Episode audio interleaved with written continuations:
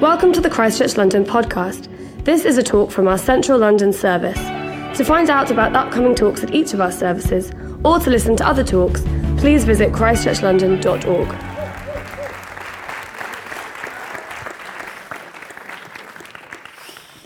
Good uh, morning, Central Service. How are you today? Marvelous, marvelous. Uh, just want to start by saying thank you, actually, for all your prayers and encouragements for how our fifth Christchurch London service is going in Sutton. We are now four months, just around about, into weekly Sunday services, and boy oh boy has it been an adventure in the jungles of Zone 5 South London. Uh, the, uh, the lowest point, the darkest hour, came about three Sundays in. This is uh, back in October. Uh, I think Liam had been preaching. No, that wasn't the low point. And um, I was on van driving duty. We had to take all our equipment, unload it in a garage, take the van back to an underground car park deep in the depths of Sutton. So uh, I got the van back and thought before I type in the code to lock the rental van, I'll just check the back in case we've left any church equipment inside. So go around the back, open the doors. Oh no, there's some stuff still in there. So I get in the back to retrieve it. The weight of me in the van means the doors close behind me. I'm trapped in darkness. no problem, I'll just find the handle and set myself free. There is no handle, and the doors have locked upon shutting. I am locked in the back of a rental van in an underground car park in the middle of Sutton. Uh, well, um, I'm proud to say I handled this moment in a very mature, courageous, and godly way. Uh, well, no, actually, I screamed. um, I, I, banged on the side of the van. Uh, I'm in the van. I'm going to die. Don't let me die. I'm in the van. It was basically how it went. It was, um, it was like Sutton's version of the Chilean miners, basically how it went. And uh, I was like in the dark thinking, this, this is just like one of those Bible stories where people die for their faith. I'm, I'm, I'm going to die starting a church service. Um, but clearly, I'm here today. Uh, I'm, I'm delighted to say thanks. I believe to your prayers and the faithfulness of God, I was released after 14 traumatic minutes to be, to be with you today. God isn't done with me yet. And uh, in all seriousness, since, since that moment, generally speaking, things have moved in the right direction. Uh, we've been going for around about 15 Sundays or so. We've seen around about one person uh, join us per week. And more importantly than that, we've begun to see uh, lives get changed. Uh, we've seen two people come to faith in Jesus in the last couple of months. And there is something about being close up to watching Jesus transform people's lives that I think beats anything else in all the world. So I want to say thank you both for your prayers and encouragements, uh, but also for your generosity to church. Because uh, we couldn't start services like this without the way that you give. And while you may never go to Sutton in your entire life, I mean, why would you want to do that? When you hear stories about lives being changed, I hope you are able to say to yourself, I helped make that happen, because you really did. So thank you, thank you, thank you, not just for what you give, but also how you give. With faith and cheerfulness and generosity in your hearts, we really couldn't do it without you. Okay, on to the talk for today. Uh, we are on week six of a series of talks under the banner Awaken, which we hope will be something of a spiritual wake up call for us at the start of 2019. We're looking at some of the hallmarks of what I might call a great move of God, which we long for in this city, and the part that we might have to play in all of that. And we've looked at things like the significance of fasting, devotion to prayer, a fresh thirst for more of the presence of the Holy Spirit. And today we're looking at the importance of mission. And if you have a Bible, I would love you to turn to Matthew chapter 5. Uh, these are very well known words of Jesus. We're just going to read um, three verses together this morning.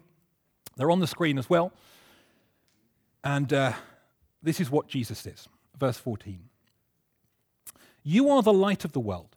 A town built on a hill cannot be hidden.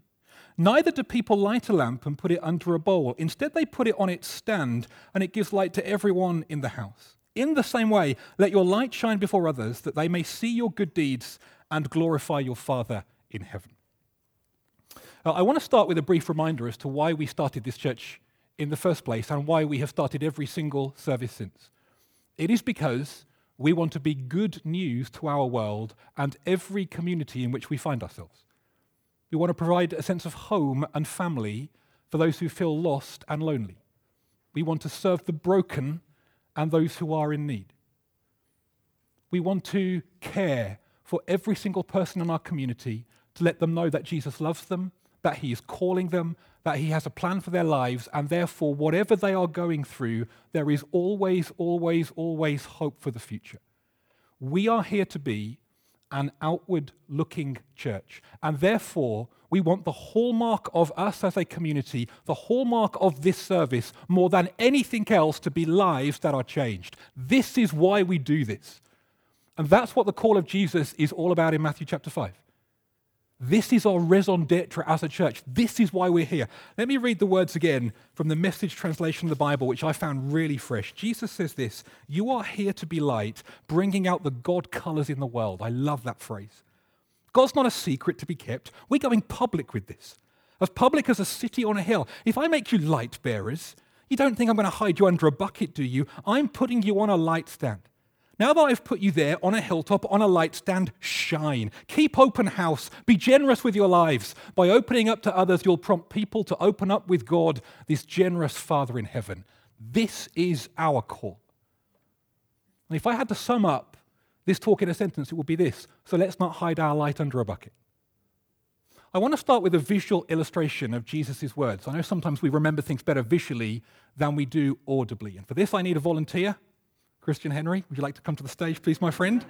A little emotion. It's called excitement. You want to come to the front? if you want to come, just, just stand here and hold this, uh, hold this lamp. Um, this is like a, an image of our call. Imagine all the lights went off in this room, and this here was the only light. We're here to be direction, purpose, comfort, security, healing, meaning, and so on and so forth. This is our call. But I find it interesting, Jesus doesn't elaborate on that. He simply says this you're here to be light, so don't hide your light under a bucket. Now, I don't have a bucket big enough to hide Christian underneath, but I do have this large throw. Christian is slowly realizing where this illustration is going. Jesus says, Don't do this. What a curious illustration. Uh, now, just for health and safety reasons, Christian, you can nod. Can you still hear me in there? Yeah. Yeah, you, you just, just, just, just nod. Great. Uh, are you okay in there? Yeah. Great. Am I still your favorite preacher? Yeah. Great, great. Thanks very much. I was just struck by the utter absurdity of this illustration. If we are called to be light, why on earth would any of us do this? And then I remembered, you've got about 10 minutes, Christian, just so you know. then I remembered what darkness sometimes represents in the Bible. And I got to thinking how each of us can sometimes let darkness into our lives that can dim, if not extinguish, the call of God on our lives. Let me just take them in turn very briefly. First thing that darkness represents is what I might call the unknowability of God.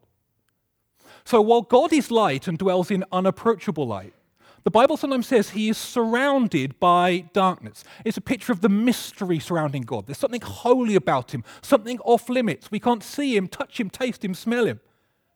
Worse still, the Bible sometimes describes our condition as being blinded to God. Verse from 2 Corinthians coming up on the screen.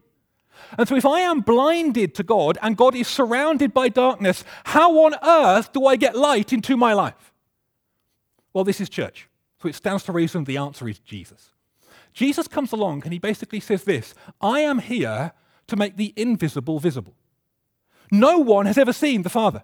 No one knows what God is like, but if you look at me, you will know what the Father is like. If you ever get into a debate about the Christian faith, you know, you want your best apologetic more than anything else, it is Jesus. It's him. Jesus puts it like this in John 8:12. I am the light of the world. Whoever follows me will never walk in darkness. In other words, the number one thing that can cause our light to grow dim is distance from Jesus. Over the last three decades of my life, I have heard a lot of sermons on mission. Generally speaking, they leave me feeling worse rather than better because they remind me of all the things that I should be doing that I'm not doing right now. I don't share my faith enough. I'm not hospitable enough. I'm not loving enough. I don't pray enough. And I leave church feeling weary and guilty. Well, that's because my focus is in the wrong place. You see, more than anything else, the Christian faith is an invitation into the most radical and dynamic relationship possible. We get Him. That's the point. Imagine, if you will, my wedding day. Photo coming up of me on my wedding day. Listen, just about to utter the vows to joy. Haven't changed a bit, I'm sure you would agree. Now, just imagine at this point in the service, I stop the vows and say, hang on a moment. Before we go through this vow thing, can I just clarify what's the minimum I need to do to maintain my husband status? What do you think of me? You think, firstly, this relationship won't last very long. And secondly, you'd think, why is he thinking about that when his beautiful bride is before him? It is exactly the same with Jesus. We'll get to the stuff we need to do for mission, sure. But more than anything else, we get him. That's the point. And he is better than anything and everything else. And if we want to fulfill our call to be light, more than anything else, we need to get close to him. One of the unhelpful pieces of terminology I think sometimes people use when they talk about the Christian faith is by talking about insiders and outsiders. You're either in or you're out. You're either a follower of Jesus or you're not. And I think when it comes to mission, this can actually do some harm. Because mission becomes little more than me who is in going to those who are out and bringing them in. And it leaves other people as little more than targets to be got. And it leads to pride and superiority in my own life, because after all, I'm an insider. Come to where I am. This is sometimes called a bounded set mentality. A better approach when it comes to mission is what I would call a center set mentality. In a center set, everything is defined by its orientation to a central point and its movement towards or away from it. Let me illustrate this for a moment by talking about hair. Hair. Now, bear with me for a moment. Imagine a people group defined by those who have hair. So, right at the center of this group would be Chewbacca from Star Wars, Koba from Planet of the Apes, Liam Thatcher from Christchurch. he is our hairiest representative looks like a rug in a swimming pool. No, no, no, don't, don't get that picture out of your heads. Now, when I was born, I was very much on the outside of this group. Picture of me as a baby coming up on the screen. There I am. I am an outsider. I am not in this group at all. But slowly and steadily over the first few years of my life, I made my way into this group. Next slide is a picture of me coming up, the one after this, at 11 years old. That's me. I've got hair. Oh, thank you so much for that pity groan. I've got hair all over my head. I have completed my journey to hairiness. I'm in. Me and Chewbacca and Liam, we can all be friends together. Come on. But then, but then, but then. At around about the age of 32, 33, I began a new journey. A journey that takes me further away from the center of this group with every passing day. Would you even consider me a member of the in group anymore? I was hoping for one yes. I mean, I just, I prayed for one yes. How many hairs do you need on your head to be considered part of the in group? Only God knows the number of hairs on my head. Now, the point of the illustration is this I have watched people go on this kind of journey with Jesus the whole time, and some of them can even be church leaders. Oh, it starts out with such enthusiasm. I want to follow Jesus, I want to get close to him. And then over the years, something happens. Maybe a prayer doesn't get answered. Maybe they think, in this area of my life, I think I know better than Jesus. Maybe they get disillusioned or it feels a bit samey, and slowly their trajectory, their orientation begins to change. I find it really interesting. Go back a couple of thousand years. Jesus would sometimes talk to those who looked like insiders. Oh, they were in religious services every week. They prayed and they fasted and they gave. But Jesus would say things like, You are outside of the kingdom of God.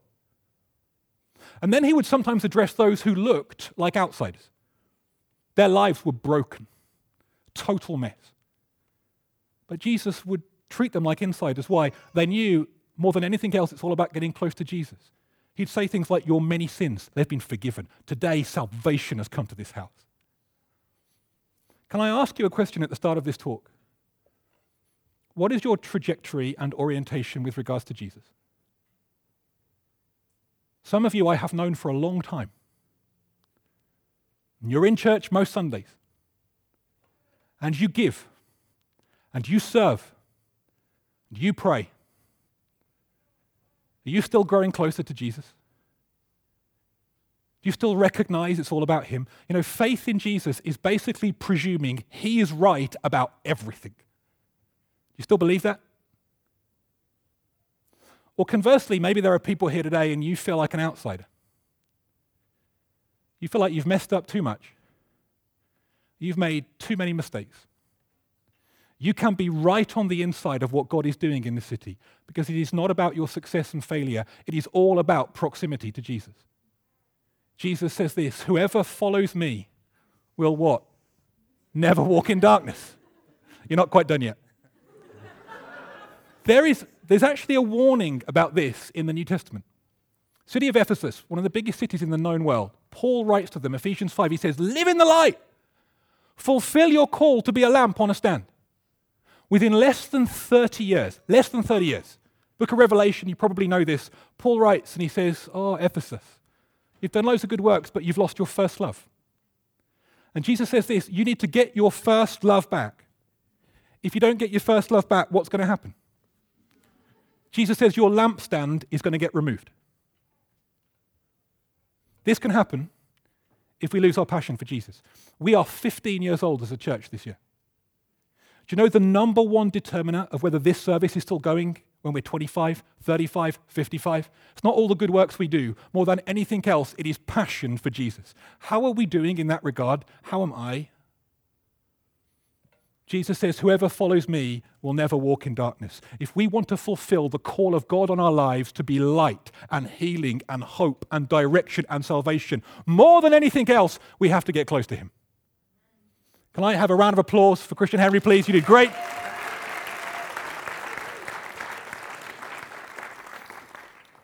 How are you doing? You getting closer to Jesus? Second thing that darkness sometimes represents is what I would call chaos chaos. Now, I spoke on this a few years ago. I'm sure you don't remember. Let me just refresh your memories a little bit. Imagine for a moment this room was plunged into darkness so we couldn't see anything and the fire alarm went off. What would happen? It'd be chaos. We'd be stumbling over each other. We'd be falling over the seats, desperate to get to the kids. How are they doing? There'd be fear and anxiety, chaos. That is sometimes how the Bible pictures darkness. I want you to imagine for a moment the world that the Bible was written into, the ancient world, the ancient Near East. They did not have explanations for many of the phenomena like epidemics, earthquakes, tsunamis. And so what they did was they created personifications of these forces beyond their control that they kind of called chaos monsters. Uh, you can see some pictures coming up on the screen that kind of embodied their kind of thinking, how they saw the world as being dominated by gods of limited power that fought life out you know, outside of their kind of existence. You can see a glimpse of this kind of worldview in the scriptures. Let me give you a couple of examples. Isaiah 51, we read this In days of olden times, generations of ages past, wasn't it you, Lord, who stabbed the dragon? Did you ever wonder, when did God kill a dragon? When did that happen? Sounds like a great story. Psalm 74. It was you who crushed the heads of Leviathan. Uh, notice that this creature has heads not just one head. What, what kind of creature was, was this? Now, just as an aside, uh, this doesn't necessarily mean that these creatures definitely existed. Uh, let me give you an example. Imagine if in the middle of worship I uttered a prayer, God, you are smarter than Hercule Poirot, Amen. I am not with that prayer necessarily declaring that Hercule Poirot is a real person. No, he's a fictional detective created by Agatha Christie. All I am doing is using a cultural reference with which we are all familiar with which to worship God. And I think that's at least kind of what's happening in Isaiah 51 and Psalm 74. But the way they saw the world was all these forces beyond their control that made them feel scared and anxious. Now, we'll come back to this in a moment. But of course, many thousands of years later, we don't see the world in such a primitive way. But we create our own chaos monsters instead. Let me give you a few examples. Exhibit A would be Brexit. Now, this is not meant to be a political point. Whichever way you voted, you are welcome in this church. But no one knows what's going to happen. Are we going to stay in after all? Are we going to leave? Will there be a deal? Will there be no deal? Will there be a general election or a new prime minister? No one knows. But if there is one thing around which everyone in the UK seems united right now, it is this whatever happens, it's going to be bad. We're all doomed. Going to be a disaster. What's it mean for my family? My friends, my provision, my work. Ah, darkness, chaos, monsters. Let me give you another example. Secularism has triumphed. It's not that people don't want to know about God anymore, they are hostile to Him. They don't like Christians. They want to move to the sidelines. Richard Dawkins has won. Chaos, monsters. We can have personal chaos monsters. Let me give you one of mine Many years ago, when I graduated from uni and started work, I was absolutely petrified on Monday morning that somebody would discover that the previous day I had been to church and I followed Jesus. I created all these scenarios in my head. Will they still like me if they find out? Will they gossip about me behind my back? What if they ask an aggressively worded question and I can't answer it? All these frightening scenarios, chaos, monsters. Let me give you another example. This person is too far from God. They're too hostile to Christianity. Their life is too broken. Our society is too messed up. Knife crime, homelessness, poverty is too broken to even, like, what difference can I make? And in the end, I find myself hiding under the covers. Chaos monsters have dimmed, if not extinguished, my light. What's the antidote to all this fear? Well, it's not just proximity to Jesus. The antidote to fear is faith in him confidence that whatever is happening in our society right now, Jesus is stronger. Genesis 1 1, we're told God creates the heavens and the earth. Then Genesis 1 2, we're told darkness is over the surface of the deep. So before anything seemingly creative has happened, darkness is there.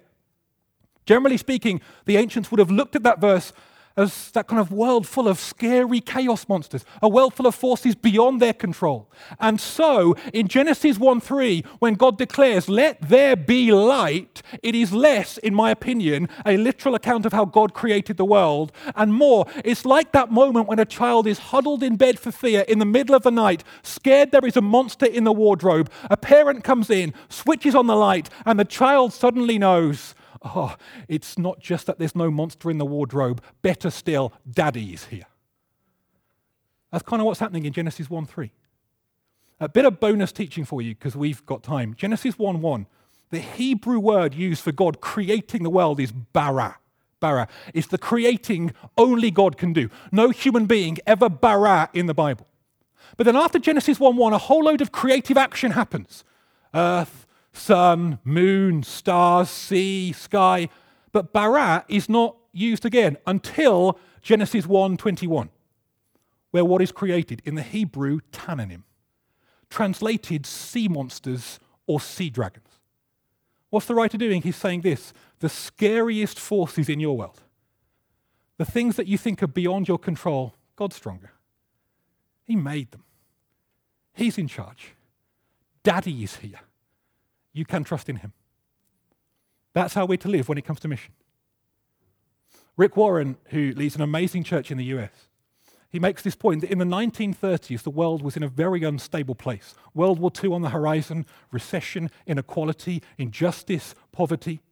He said during this period, two things increased theatre attendance and church attendance. People wanted to escape what they perceived to be darkness, the chaos, the fear, but they also search for the light as well. And Rick Warren says this when it comes to the purposes of God, the worst of times really can be the best of times. Sure, there's fear and uncertainty and anxiety in our nation right now. This can be the most amazing opportunity for the church. I find it interesting, Jesus never tells us to pray for the harvest. He never says, Oh, I'm scared people won't become disciples. I'm scared this church project might fail. No, he says, Guys, the harvest is plentiful. It's as true today as it was then.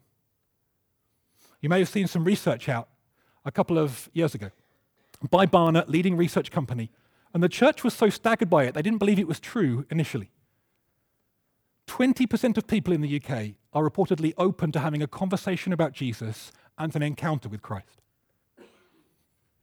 Imagine if 20% of people in the UK came to know Jesus. That, that's happened before. I'm going to tell you about that in a few moments' time.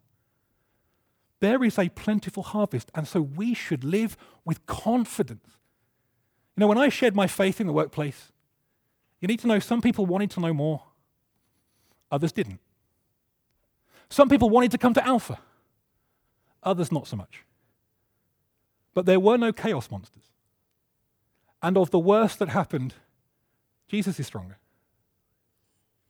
When I graduated from uni, I moved to Birmingham and joined a dynamic church led by a, a radical young couple called David and Philippa Stroud. You may have heard of them. And on one of my first Sundays, I heard a testimony of a primary school teacher. And she'd been living her life thinking, can I make any difference? Have I really got a part to play? I don't have the answers. And she thought, No, I'm called to be light. Light beats darkness every time. What can I do? And she started to pray. And she felt what she thought was a nudge from God. And she thought, I know where I'm going to start. I'm going to start by, at the end of every school day, praying the prayer of blessing over the kids. You know, God bless you, keep you, make his face shine upon you. She was a bit scared, but she thought they're primary school kids. What harm can it do? I'm going to give that a go. So every school day, at the end of every day, she starts praying for the kids. After a few weeks, she's on break duty one morning, one evening, I, don't remember, in the playground. And a, a mum who doesn't go to church, not a Christian, comes up to her in the playground, wagging her finger. And she says this You didn't pray for the children yesterday. And this primary school teacher was like, Oh, I'm, I'm really sorry, busy day, you know how it gets. You didn't pray for the children yesterday.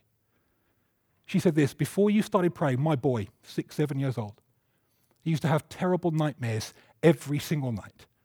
They stopped as soon as you started praying. Yesterday, when you didn't pray, the nightmares came back. Would you pray again? What an amazing opportunity to talk about the power of Jesus. You don't need my prayers, you can do this too. Moral of the story Jesus is stronger than your worst nightmare. Whatever you are doing at nine o'clock tomorrow morning, you can make a difference for the kingdom of God. You can be light. And all the scenarios you might conjure up of how things could go very badly wrong, Jesus is stronger than the chaos monsters, and we should trust in him. How do we be light? How do we fulfill our call? Get close to Jesus. Secondly, have confidence in him. And then, thirdly and finally, what does darkness represent in the Bible? It is this sin sin. And I think in this illustration, this is less the bad things that I do do that stop people seeing my light. Because if you look at the illustration Jesus is giving, it's more the good things that they cannot see that cause people to think, wow, I want to find out what this God is all about. If I'm called to be light and hope and peace and salvation, why would I live like this? Why would I, why would I do this? Well, perhaps this illustration can help. No idea if this story is true, but it fits the sermon, so I'll use it. Apparently, a number of years ago, there was a big debate between the Foreign Office and the Treasury in the UK. And the debate was over how many ambassadors in different cities of the world would be allowed to drive a Rolls Royce car. The Treasury said, really expensive, not many, of course. But the Foreign Office said, ah, hang on a minute. Before we make this decision, think about it. Most people in all these cities have never been to the UK before, have no idea what it's like. When they see this amazing car gliding through the streets of their city with the Union Jack flag on the front, they will say to themselves, I've no idea what that country's like, no idea what they do there, but if they drive cars like that there, I have to go and see for myself. Now, I have no idea if that story is true, and if it is, who won. But the point is this Jesus is calling us to live Rolls Royce lives. Lives that other people look at and say, wow, what kingdom are they from? Why wouldn't I live that out? Well, it's like we have two little voices in our ears. We have the voice of a foreign kingdom, the whisper of the Spirit saying, You can enjoy more of the life of God now if you want. Don't settle, don't plateau. You may have been following Jesus for so long, but there's still more for you. Come on, break through fear. Take a step further. It'll be worth it. Jesus is stronger than the chaos monsters. Watch them get slain. It's going to be amazing. Come on. And then we have a voice of our own personal treasury, which says this if you live that way, it's going to cost you. If you open your friendship group for one more person, if you practice hospitality, if you step out your comfort zone and share your faith, it's going to cost you. You really up for that? Maybe it's safer to stay under the covers, to keep your light hidden. Maybe it's easier that way. Here's the question I've been asking myself as we've gone through this series Am I prepared to pay the cost? And are you? You know, when I shared about Sutton earlier, it's right and good that we punch the air and celebrate and rejoice with the angels when people come to faith in Jesus. But I want you to know this, and it is important that you know this, that as and when you plant more services, or even for those of you who are called to stay, it has been hard work. Tears have been shed. I saw John Tyson tweet uh, a few weeks ago. He leads a large church in New York.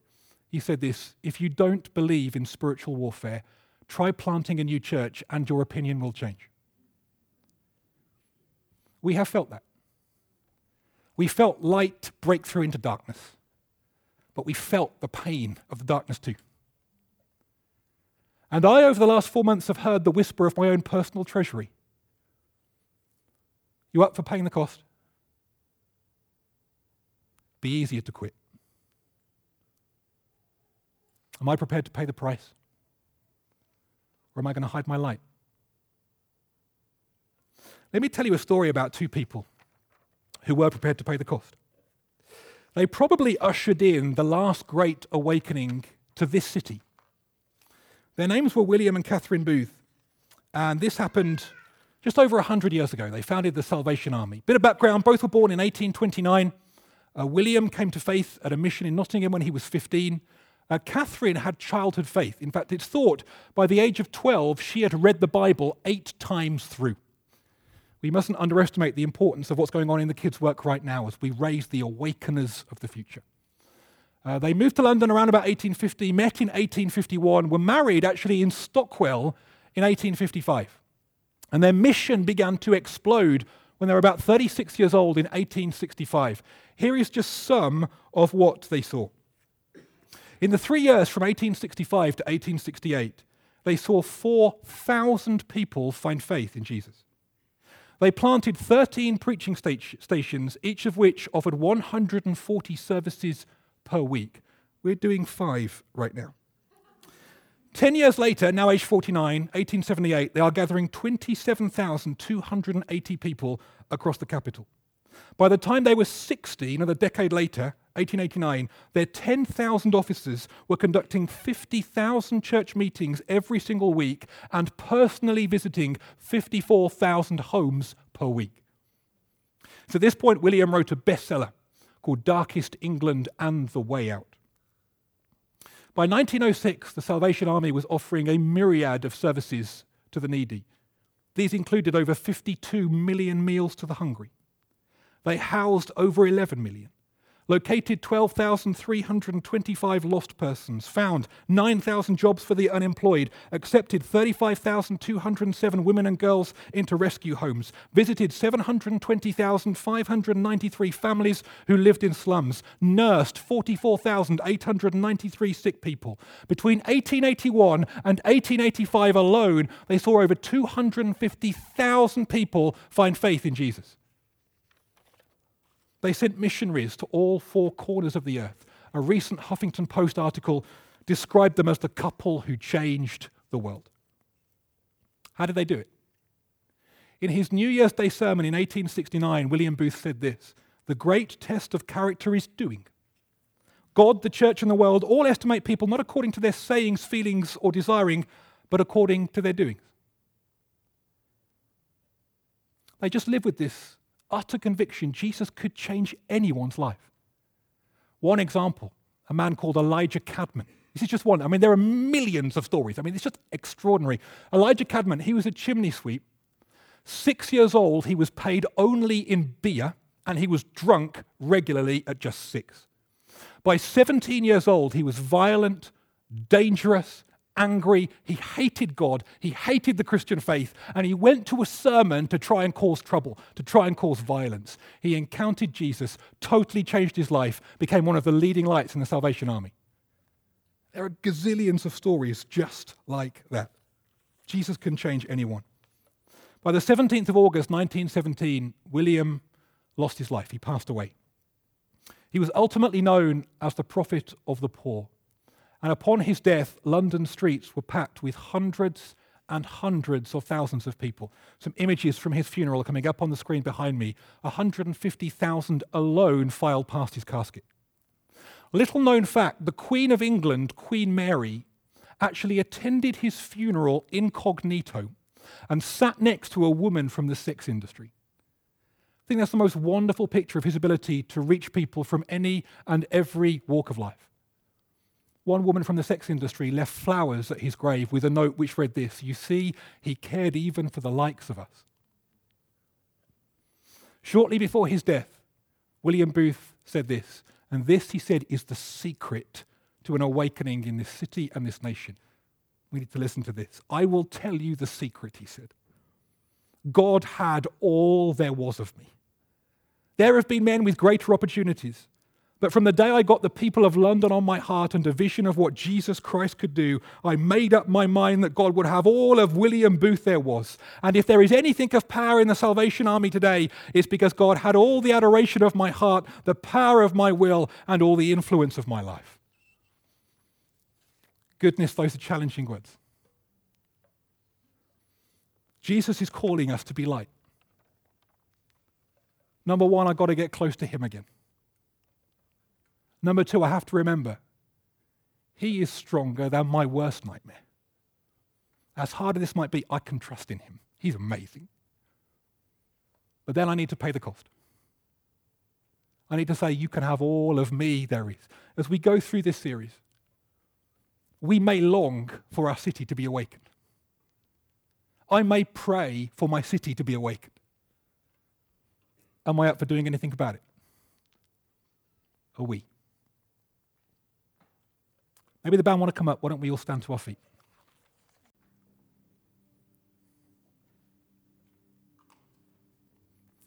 I'm going to pray now. Ask, asking the presence of the Holy Spirit to come and fill us, particularly for those who've come forward, but there are others too. Can I ask you, open your hearts to receive what Jesus wants to give you? Listen to the whispers of the Holy Spirit. Maybe He will put people in your world, in your mind's eye, as a way of saying, I want you to reach them. Holy Spirit, we invite you to come now. Come, Holy Spirit. For the sake of this city, come. For the sake of our city, come. I want to pray for courage.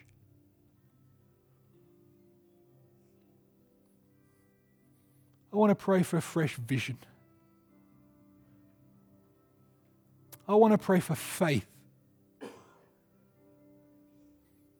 I want to ask that the gift of the evangelist will be reawakened in our church. I pray for the gift of the prophet. That my brothers and sisters would hear your voice in fresh ways, the fruit might be those who don't know you fall on their knees and think God must be real.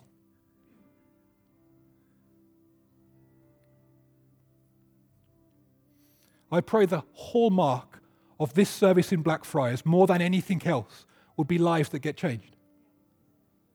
I pray for a multitude of spiritual births. This city saw it in William Booth's day. God, the harvest is plentiful. We believe it. Give it us again, I ask, in the name of Jesus. Help us not to settle. Help us not to go through the motions. Help us not to hide under the covers. I pray for boldness. And as we worship you now, I pray that these words will be an expression of our confidence in you. That you are the light of the world, and if we stay close to you, we can expect our communities to be flooded with light we worship you. And I pray for another fresh wave of your presence to fill my brothers and sisters now in the name of Jesus and for the glory of his kingdom.